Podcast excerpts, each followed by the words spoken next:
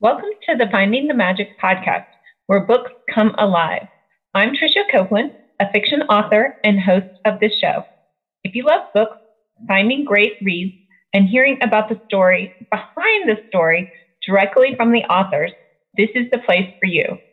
Whether you like fantasy, science fiction, dystopian, or romance titles, I think you'll find something to love in my playlist.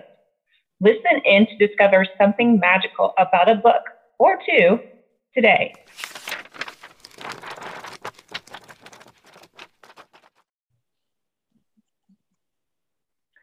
Hi, I am here with Stacy Rourke and Tish Thawer. They have a new release to talk about today. Hi, Stacy and Tish. Hi, thanks for hello. having us. Hello, hello. Thank you. Thank you for being here. I'm so excited to talk to you about your new book. Well, we're excited to talk about it. Should we just jump in? The name of the new book, and this is the third in the series, correct? Is it the finale? It is. Fun. So the name of the book is TS 901 Evolution Futures End. And I, I really like that teaser because I'm worried about future ending. who, who wants to start with what your genre is, who your audience is, maybe the main plot for the series and the book? You guys can duke it out over who starts. Tish, you want to take that, darling? Well, goodness, I certainly can. Um, I actually, I was telling Stacy today, I was like, man, I think I need to do some prep work. It's been a while since book one came out. I need to um, look back at our messages, and it was so mm-hmm. funny. Um, it, actually, Stacy is the one who came up with, even though I'm answering the question, Stacy's the one who came up with the idea. Um, when we started talking about co-writing, she's like, hey, I've got this really, really cool idea. I think I want to run by you and uh, you know she listed it all out in this like super long summary that she's like i'm sorry this is so long i'm kind of just dumping my brain right here and it worked i was like i love it i fell in love with the concept we like hashed out everything and as far as the uh, series itself goes it is considered sci-fi dystopian probably in the uh, new adult categories just um, from the age of the characters we do have um, romance and relationships in it, of course, but it's fade to black, so nothing explicit or anything, but it still does uh, fall into that new adult, adult category. Fun. Yeah, I can't, um, I haven't done any co-writing yet. So how did that work for you guys? Did you both write or did you write different chapters or? Um, it was actually such a fun writing exercise the way that we did it because uh, I would write a chapter and then wherever that left off, Tish would take the next next chapter from there and pick up and run with it. And we had a basic idea of the plot and where we were going with it. But I mean, we hit each other with curveballs all the time that we never saw coming. You know, I, I know with this last one that I messaged her and I was like, I think so and so character needs to die in this chapter. How do you feel about that? And she was just like, okay, whatever's going to happen is going to happen. So, as authors, it was really uh, an exercise in stretching your creative muscles because you had no real control over where things were going. And that's, you know, in a dystopian world where everything's a battle, it, it kind of threw us more in the plot of what was happening. Yeah, it seems like it could help you be creative because I know sometimes I'm like, oh, I need a twist here, but my mind doesn't know where to twist to, right? Exactly. Yeah we, we were definitely not short on twists. and those are super fun as a reader. Do you guys want to take it book by book and give us a little bit about the plot line of each? Sure. Um, Tish, do you want to start? Do you want me to start? Um, no, I can go ahead and start. Sorry, I, I, have got my books here and I've got them pulled up and literally I, am going to be reading the back to give you, I'll read the blurb because like I said, it's been a while. Um, TS 901 Anomaly is book one and that came out in 2017. And just to give you, um, I guess, a little more insight into the uh, series title, TS, Tish and Stacy, 901, we decided and agreed to write this together on September 1st of, I think it was 2016. And the first book came out almost a year later in July 2017. So there you go. Little, little tidbit there. Um, first, I love that so much. I know, I know, it worked out so well. Um, let's see, tainted water for the good of the people, fluoride and vitamins to sustain the health of the human race, added ingredients to extend and elevate the quality of life. All good things, right? Wrong. Thea Kelly has been changed by the TS901 chemical in the world's water supply. Now forced into hiding with the other inflicted outcasts, she struggles to survive as her powers emerge. Evan Daniels hunted for others like himself, and finding Thea suddenly brought meaning back into his life. Love blossomed between the strange couple while they searched for a way to reverse the effects. Unfortunately, the government, the government had something else in mind. Super soldier creation on a mass scale was their end goal. And thanks to an unfortunate family tie, Evan became patient number one. Good guy, bad guy?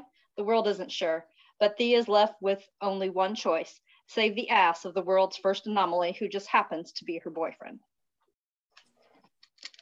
So, yeah, book one. Very cool. Your main little- characters are Thea and tell me the guy's Evan. Evan Evan. is her boyfriend. And little side note about this, the idea that I pitched to Tish for this in the first place was actually based on a dream that I had that was a scene between Thea and Evan and seeing the two of them together and their relationship and that was where the entire idea that I that, that I pitched to her came from is a dream that I had.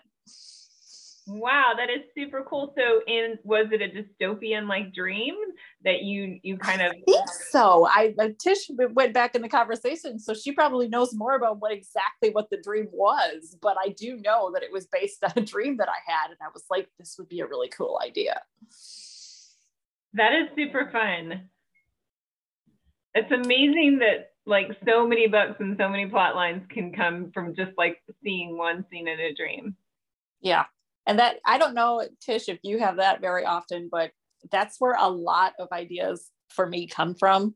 Um, over Christmas break, I made myself take a few weeks off of writing, and basically the entire plot of my next series came to me in my dreams because my brain apparently was like, I don't want to take a break if you do. So Oh, how funny. Well, it, oddly, oddly enough, it is exactly what happened to me when I wrote my first um, series, the Rose Trilogy. I woke up from a dream with the title in my head and I knew exactly what the book was going to be about. And literally within like two or three minutes, I had like book um, two and three already like titled and plotted. Like it just happened that fast. Just woke up and knew what I wanted to do. So I can completely relate. That's so cool.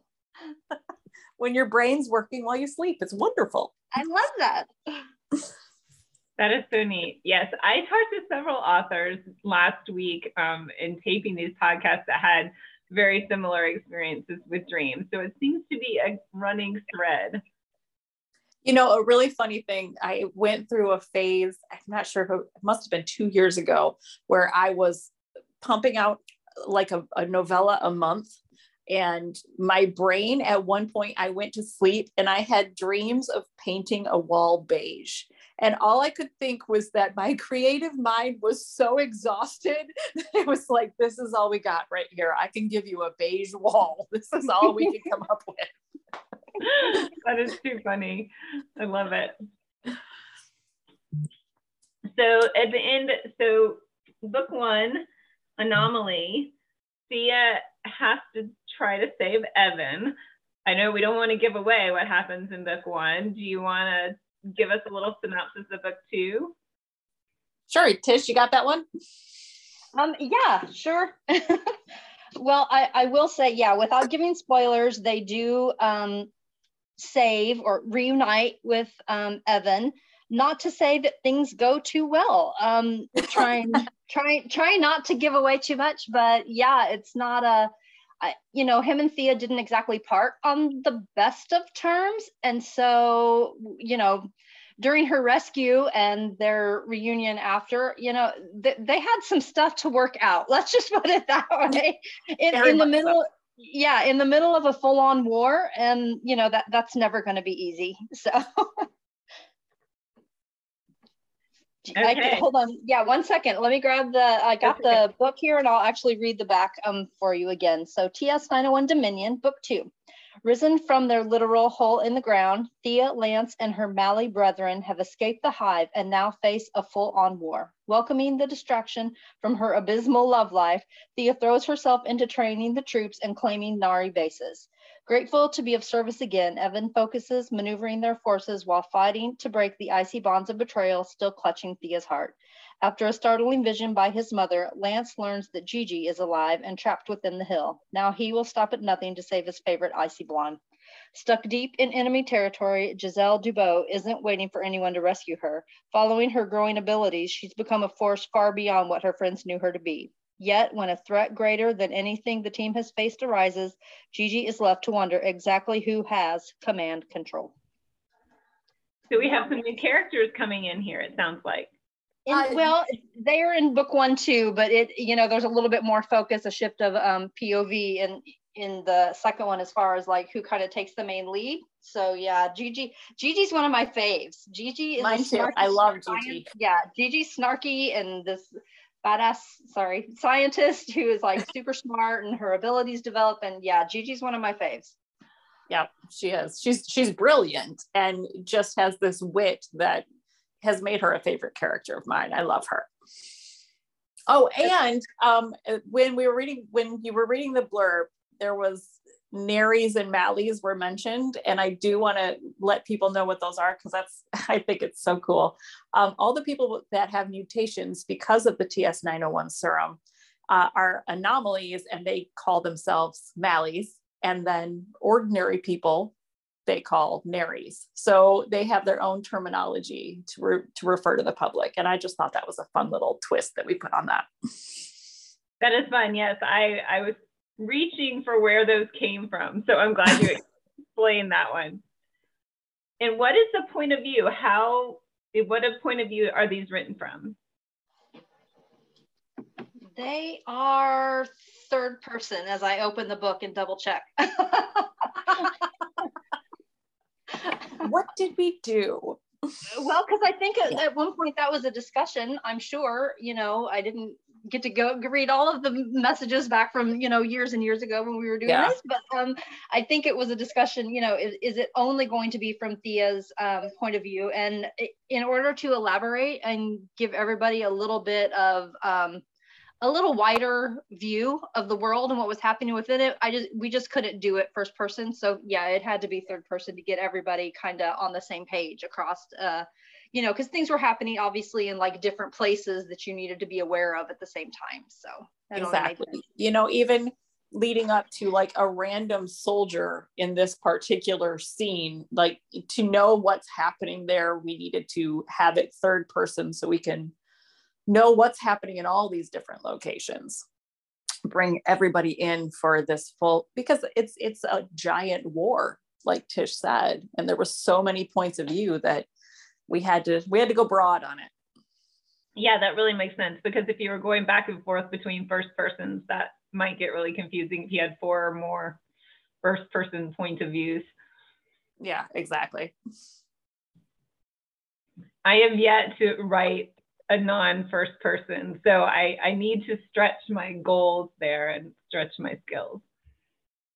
It definitely changes things. It does. But uh, this, like I said, this entire project has been such a great writing exercise. Um, I can't speak for Tish, but for me, I've I've loved every minute of it because it it takes out an element of control that authors often cling to on their own projects. So this you had to learn to bend and shift and go with things and I I loved it. I thought it was it was challenging and wonderful and a great experience that I couldn't have asked for a better partner for it. Well, I concur. I actually, I mean, I think when we were talking about it originally doing this, I was like, you know, I I'm usually I don't know, not a joiner. So this might be difficult, but all in all, I, and I think we both agreed, like I, I couldn't do this with anyone else. I don't think like we just kind of, I mean, we kind of think alike, you know, we talk fast pace, we kind of like go 100 miles a minute. And so it was pretty easy to process um, together and I think that that helped a lot. And yeah, we just kind of had the same train of thought on a lot of things, and it was uh, it was pure joy. I mean, even when I was like, "Hey, what do you think about this?" and she's like, "Well, I was thinking maybe this," and it was like, "Oh, okay, yeah, cool, that works too." Like there was never any sort of disagreement as far as like where to take it or anything. Um, I think a couple of times, uh, like Stacy mentioned, when we would be writing she would take one chapter, I would take the next, hand it back to her, vice versa. And I think only maybe one or two times, and possibly within each book, did we ever actually say, hey, let's let's cut this or hey i'm going to take your part and expand a little bit to where we actually both ended up you know with something together in one chapter. Usually it yeah. is just a one or the other but it did happen now and again. And it i mean as far as i'm concerned it only made it better. And i think one of the biggest compliments that you know a reader can give either of us about this story and these books is that it didn't seem like it was two people writing it. It actually flowed and a lot of people you know couldn't tell it was two authors instead of one. So for me that's a huge compliment yeah, yeah, I was going to say you would have to have very similar writing styles and very similar use of the words you use and grammar and sentence structures and all of those types of things for it to flow well. Exactly. There's, I will be very honest, there's times I go back and read the books now, and there's parts of it that I'm like, well, most of it, I'm going, I can't remember who wrote which part. I don't, I can't remember. I, you know, there's some moments that I remember coming up with, but it flows so well that I'm like, I'm not sure who did that. So exactly, like like I have, yeah, I have to go back and count and be like, okay, I know I did chapter blink, blink, or blink. You know, like sometimes that's the only way because it did. And I mean, I think it going back to what Stacy was saying, just being such a great um, exercise calling it that because you did. It, it, was you did have to stretch. Like she made me a better writer i started oh. to do sentence structures like she did. You know what i mean? Like it just was something that i think we both walked away um, you know learning and feeling like we we grew a little bit in our within our craft. So i i absolutely. Yeah. I honestly i suggest it to people. Like give it a try even if it's not something you plan to publish give it a try with another author friend just to stretch your muscles a little bit because it's it's a fantastic exercise. And for us it, it ended up in some pretty darn cool books. So that yes, works out did. great. Yes it did. Yeah I, I have an author I, i'm going to try and rope in. So um, i'm working on that one. Well good luck Thank you. I'm going to twist her arm. um, so, do you want to talk about your the finale? Absolutely. Um, before we get into the blurb and whatnot, I will say during this, Tish, how many times when I sent my chapters back did I say, or you sent me your chapters. Okay, you made me cry. Okay, this chapter made me cry. right? Yeah, there were a lot more emotions. You know, emotions were running high in this one for sure on both ends. yeah, it well, it's the conclusion, and you expect it to be big, and man, whew. That's my kind of book. I, I'm a huge crier, and yeah, so those are the kind I love. Yeah. Well, let's see. TS TS 901 Evolution Futures End. So I mean, yeah, there is kind of a, a gravity to that title, I guess you could say. Um, the gang is together again, or so they thought, fighting to recover Thea's memories as the leader, friend, and lover she once was proves more challenging than Gigi and the team expected. Even so, with the experiments on, on their kind seemingly halted, the Malley brethren finally have a chance to rebuild the community they once held dear. No longer do they have to hide or live off scraps. The new future they help to shape is within grasp, one that brings them back to the basics of being. Before they can claim that bright tomorrow, an ominous warning comes from Mama Baker. A reoccurring vision is haunting her, one of Alexandria and Zero, and the world engulfed in flames. Pulled by an unknown force to be part of the darkness rising, Thea fights to be free of the strangers holding her and return home to the hill. Will, Malley, will the Malley's team chance at a perfect future's end at the hand of a champion they once rallied behind? Find out in this epic conclusion to the TS 901 Chronicles. So yeah, there's a lot to work through there. I have yeah. chill bumps, I have to say. uh, it, it's it's it's epic and the reviews that are coming in i'm just glad that people are receiving it as we did as we wrote it because they've you know i love these characters so much. I love thea's heart and gigi's wit and evan's love for thea and lance and how noble he is. There's just so many characters in here that i love so much and this is a big one. Exactly. And you know even I mean, what I guess we would, what the other people would consider side characters, like Eugene and his wife Megan, or Corbin and his wife Jules. Like to me, they're not side characters. Like they were a huge part of this conclusion. Yes, they were absolutely. And Eugene is, he's been amazing from the beginning. And I've, he's had such a growth as a character.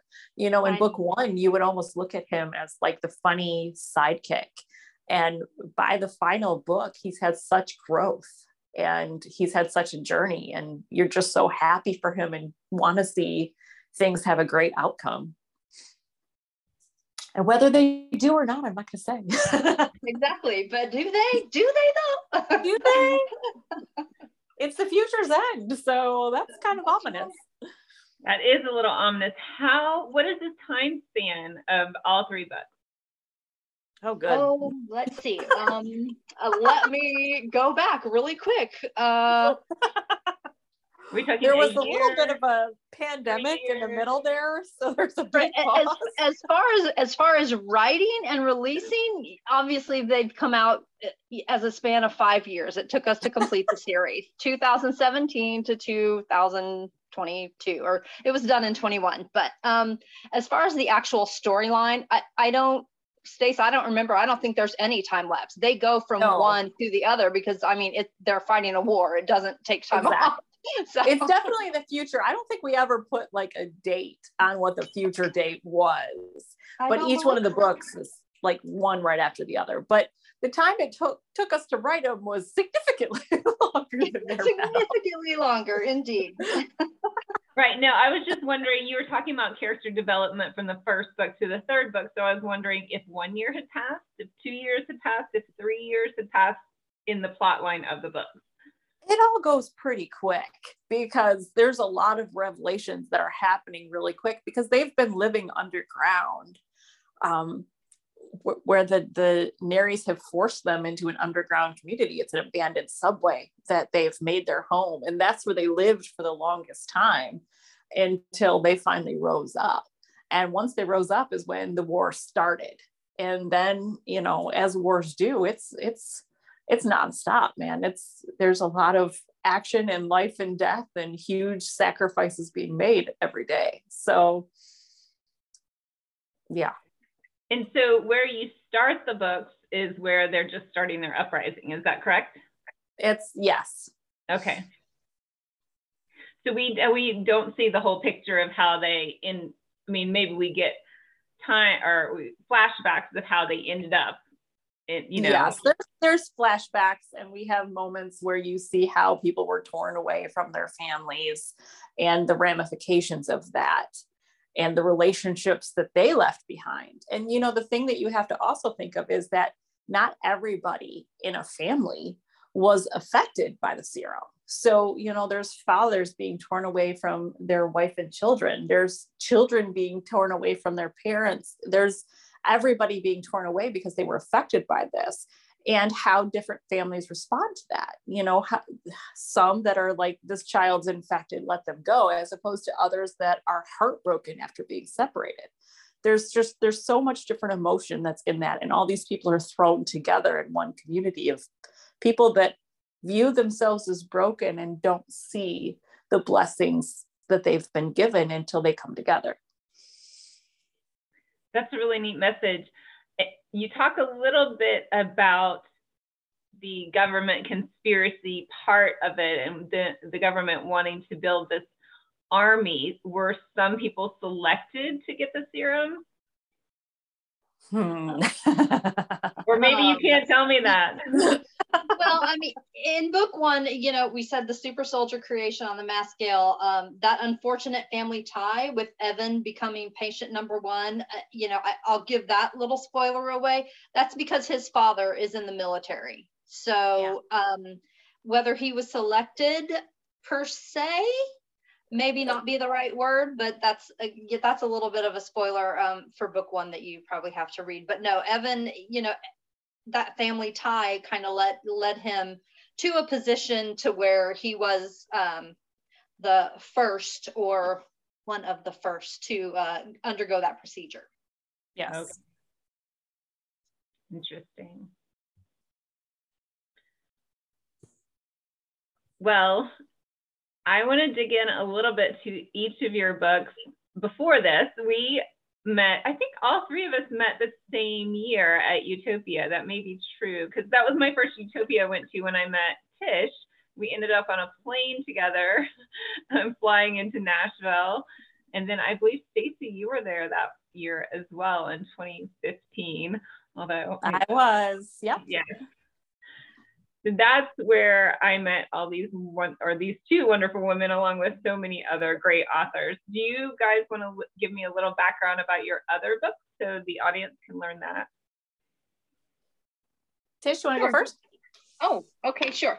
Um, well, I I mainly write a YA paranormal fantasy.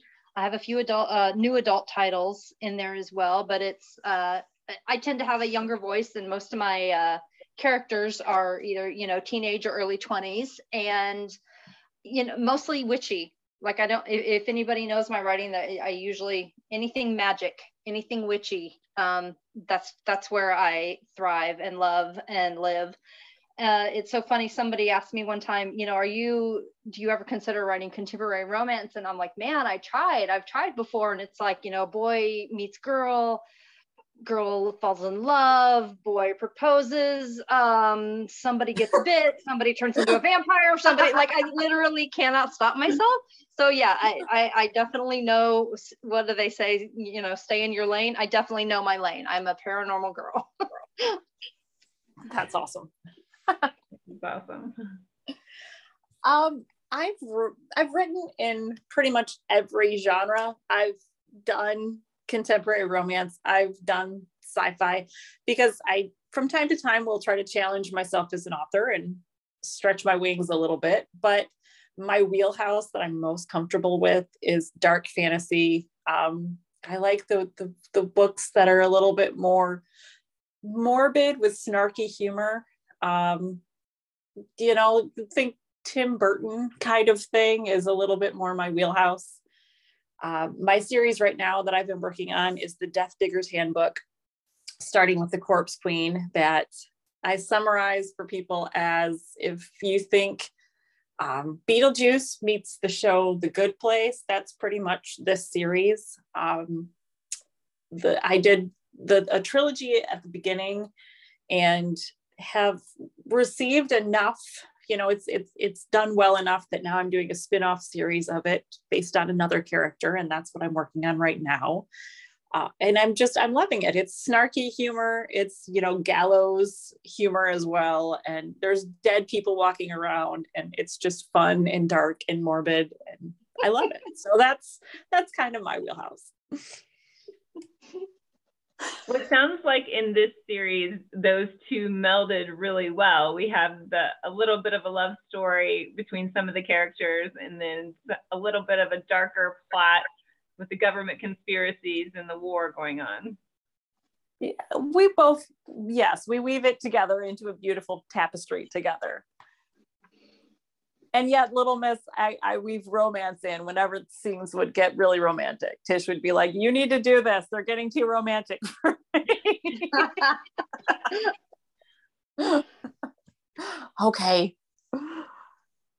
That's funny. I'm the same about writing romance scenes. Like i thought i wrote like a really risque romance scene and then my review was like this isn't hot at all. And i was like oh, I, I tried so hard on that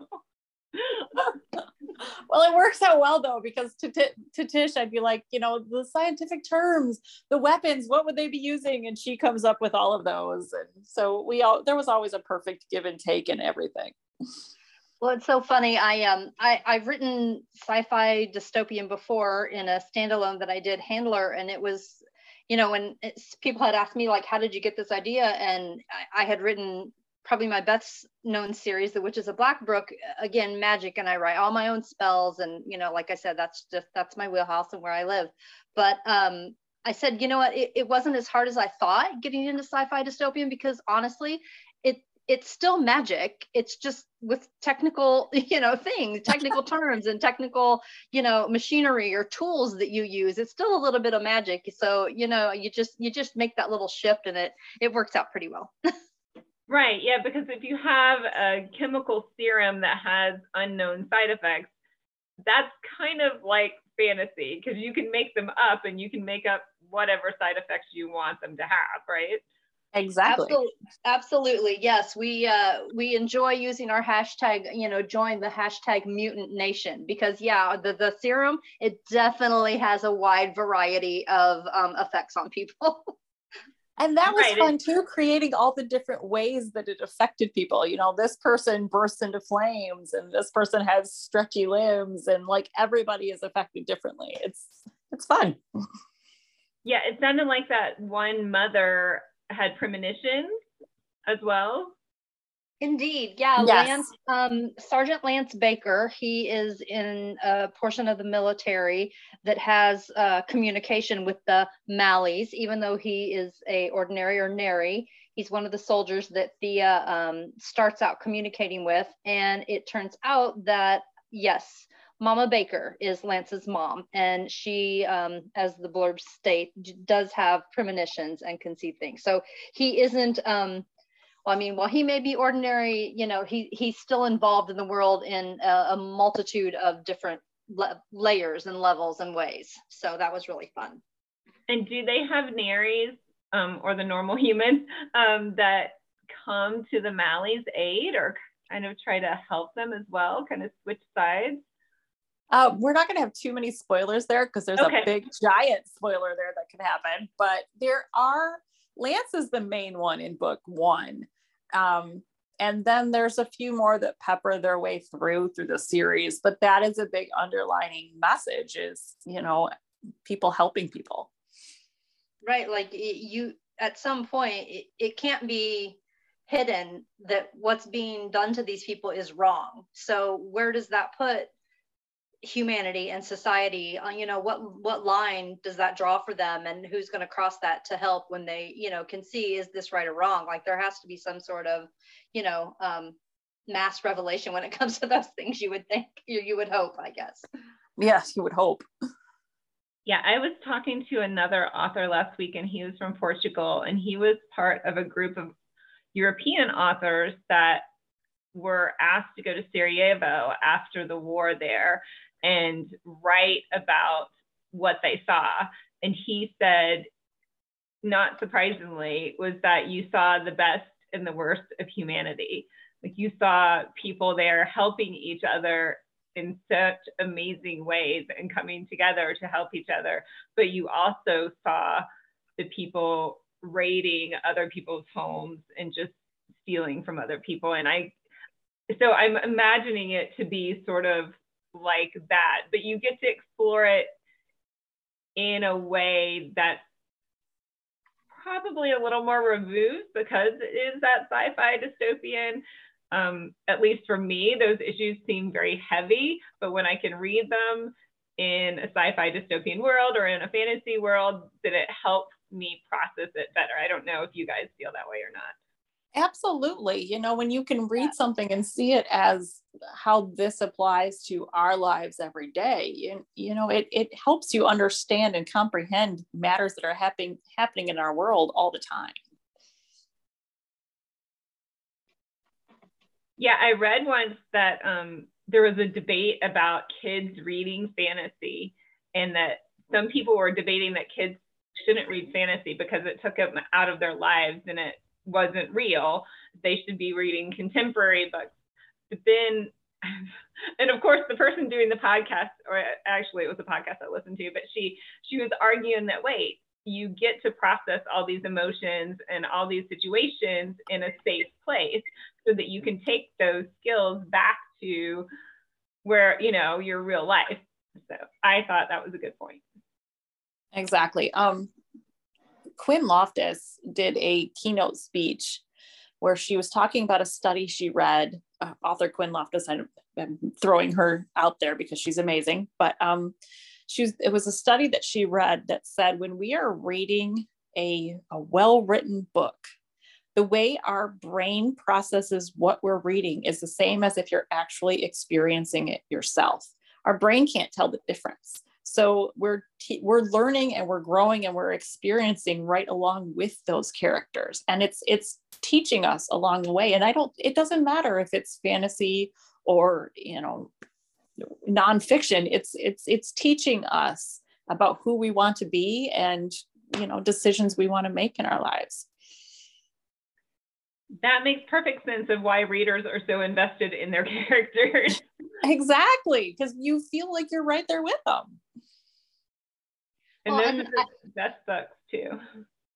I agree. And I, I too, I, in one of our earlier reviews, I can't remember if it was for book one or book two, someone had um, written something that was about, like you said, Trisha, like this was you know it's a heavy topic. I mean you know government messing with things in the water supply you know i mean it's we've all read and heard things and you know throughout our lives whether it's you know flint michigan the water you know who knows what but whether the idea came from that or you know other things they said the heaviness of it was so well um, balanced i guess with the snark and the funniness and all that. It actually helped her process through things like that that she you know may, maybe had been in or been a part of in her life. So that that took me by surprise that i was like oh well that you know i'm so glad. I'm glad that that you know our uh, the levity or the humor that stacy is you know known for and everything in there helped uh, help them enjoy that book or or get through it a little bit of you know something that they had gone through just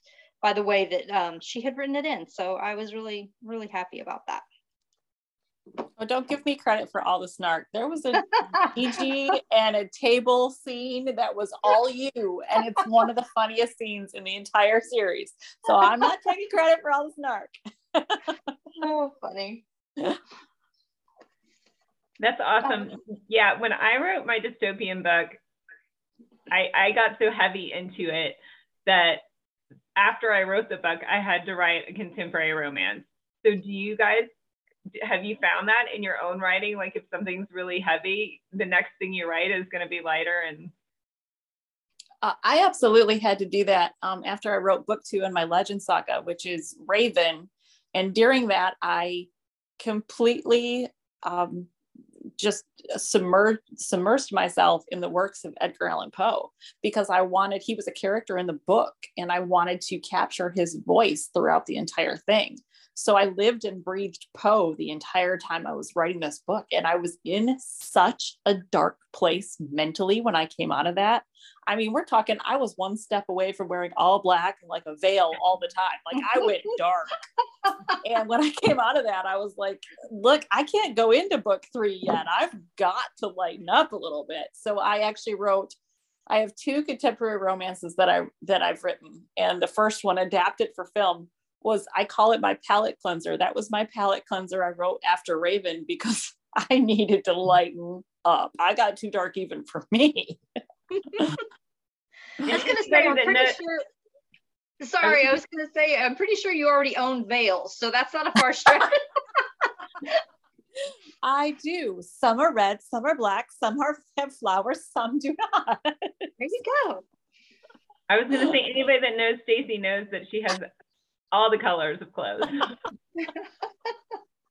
I have a costume closet, as all grown adults should.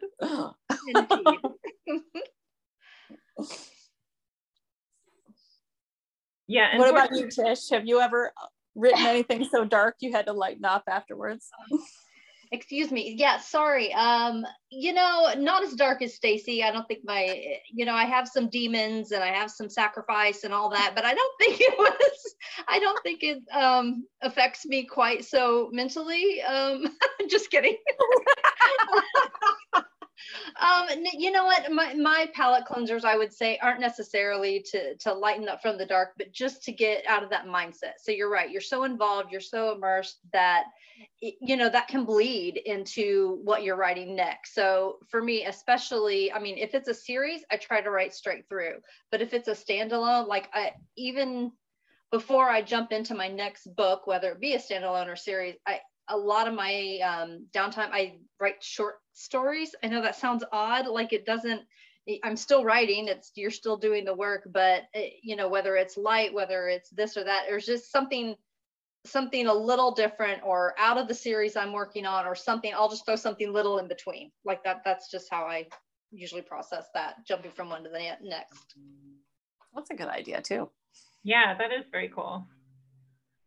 And do you usually publish those or use them as reader magnets or? Um, you know, sometimes, uh, you know, one of the, uh, there was a few anthologies that I've been a part of. So taking those on, uh, I would do so at, purposely at a certain time. And those would, that's what would end up being in the anthology I would use as just my in-between books or my downtime that I was trying to plan out for. So yeah. Fun yeah, I love anthologies because you get to meet so many different authors. Yes. Indeed. I think Stacy, the last one that uh, we were in together, we just we did the Monster Ball three. We both yep. have stories in that one. Sure do.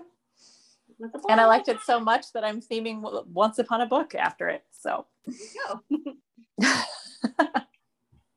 yes, for um, listeners who may not know, Stacy hosts Once Upon a Book that is a book con. Is it still in Michigan or is it moved to Florida? It's still in Michigan. There's a lot of book conferences in Florida, and there just aren't as many in Michigan.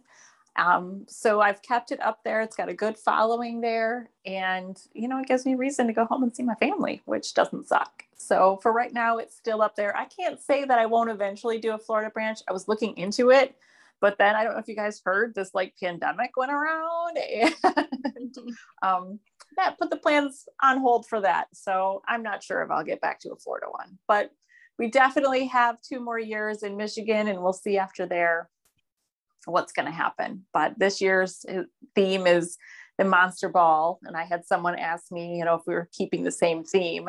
I had to tell them I've had, what is it, three years now of a pandemic that I've hunted through all of the after Halloween sales for decorations. The stuff that I have for this event is ridiculous. So, yes, we're still doing the Monsters Ball because I didn't buy a nine foot inflatable sandworm for nothing, people. I need to make something that is amazing. Um, when you have to call a hotel and be like, by the way, does your venue accommodate a nine foot inflatable sandworm? Sounds super fun. Yeah, it is. It's, it's, I love it every year. It's getting together with the literary community and everyone coming together. It's, it's a great experience and I'm, I'm glad to host it. It's one of my faves. Oh, thank you. I've heard that from so many people and I haven't gotten there yet. So I definitely need to put that on my list. You need to. You need to. I have to get my. I'll, I'll even bring the, sandworm back. Whatever the theme is the following year, I'll bring the sandworm back and we'll just decorate him. It's fine. I was yeah. There's so many themes that could do a sandworm. I mean, science fiction theme, Star Wars. Yeah, I think you can. Exactly. We've never gal- ventured to a galaxy far, far away. We could do that. And I'm I'm shocked by that actually. Knowing you as well as I do, I'm literally shocked. ah, I should. Oh my gosh, I should do that. My husband's not listening right now, but he's in the other room and we should totally surprise him and show like, you know, next year coming and like scroll the worlds in a galaxy far, far away and reveal oh, the, the next year. He might squeal like like a little girl. He might squeal. Too funny. Okay, I'm gonna try to stump you guys now. Are you ready? Uh-oh. Oh boy. Yes. This is my favorite question to ask my authors. Tish, I'll have you go first. What do you want your readers to take away or experience when they're reading your book?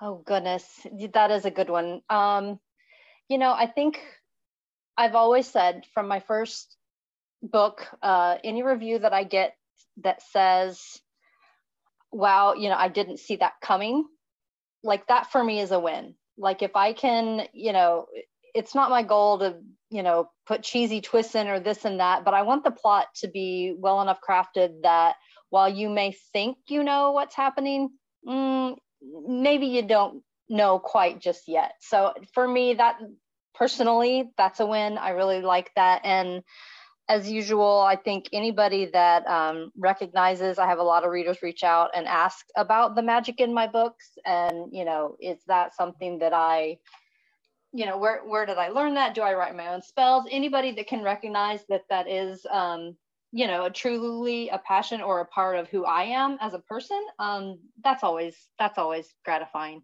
So yeah, just those things, I guess. awesome. Thank you. Stacy? Um, I I think the thing that I want my characters to take away, and I think it's most prevalent in in the TS 901 Chronicles in my Death Diggers Handbook, where everyone is a corpse. Um, that these people are not perfect. These are not, you know, the the picture perfect cover models that we see all the time. These are people who are flawed, who consider themselves broken, who are struggling every day and still find a way to laugh and to come together and to you know be strong in the face of adversity. And you know that's that's what i want my readers to experience that nobody is perfect that we ex- all experience these highs and lows. We're on this adventure together. And you know what? You got to laugh. You got to laugh or you're going to cry. So let's let's laugh and let's enjoy life and you know work together and lift each other up. And that's really something that i hope that my readers get out of all of my books I love that. Yes, we can all use the last the last two years. Oh, so much so. Let's make sure that all the listeners know where they can find you guys. Stacy, you want to give us your website? Uh, my website is www.stacyrourke.com. You can find me on Facebook, you know, facebook.com slash Stacy Rourke author. I'm on Instagram at Rourke Writes. I'm on TikTok. I can't remember what my TikTok ID is, but I'm there somewhere. Let's be honest, nobody goes there looking for anything. It tells us what we want to see, but that's where you can find me. Fun too funny. Yeah, I'm the same. Uh, www.tishthawer.com is my website. And on most platforms, I'm just at Tish Thawer. Uh, yeah, Instagram, Facebook, TikTok, Twitter, all, all the things. uh, Twitter and I broke up. We haven't been together for a while. It kicked me out and I haven't been able to get back into my account. So if anybody does go to at Rourke Writes, whatever's being posted there, isn't me and twitter won't do anything about it. Oh my gosh no. Yep every time i try to contact them they just boot me off t- twitter again so. I've that's crazy. Well it's good that we have a lot of places we can find you guys and i'm assuming as well as amazon goodreads bookbubs all those fun book places as well. Absolutely. And your new release is ts 901 evolution Future's End. Yeah, so excited. It launches tomorrow. I can't wait. Yes, and we will have the podcast probably go up in your release day. So happy release day to both of you. Oh, thank Trisha, you. thank you. That's awesome. Thank you so much. You're welcome. And thank you guys so much for being here. Thank you for having us. I'll see you soon. All right. Bye. Bye. Bye. I hope you enjoyed this episode of the Finding the Magic podcast. I'm your host, author and podcaster Trisha Copeland, and I love getting behind the scenes. If you like the podcast, make sure to subscribe and stop in each week to discover new authors and books. Thanks for listening, and until next time, keep finding the magic.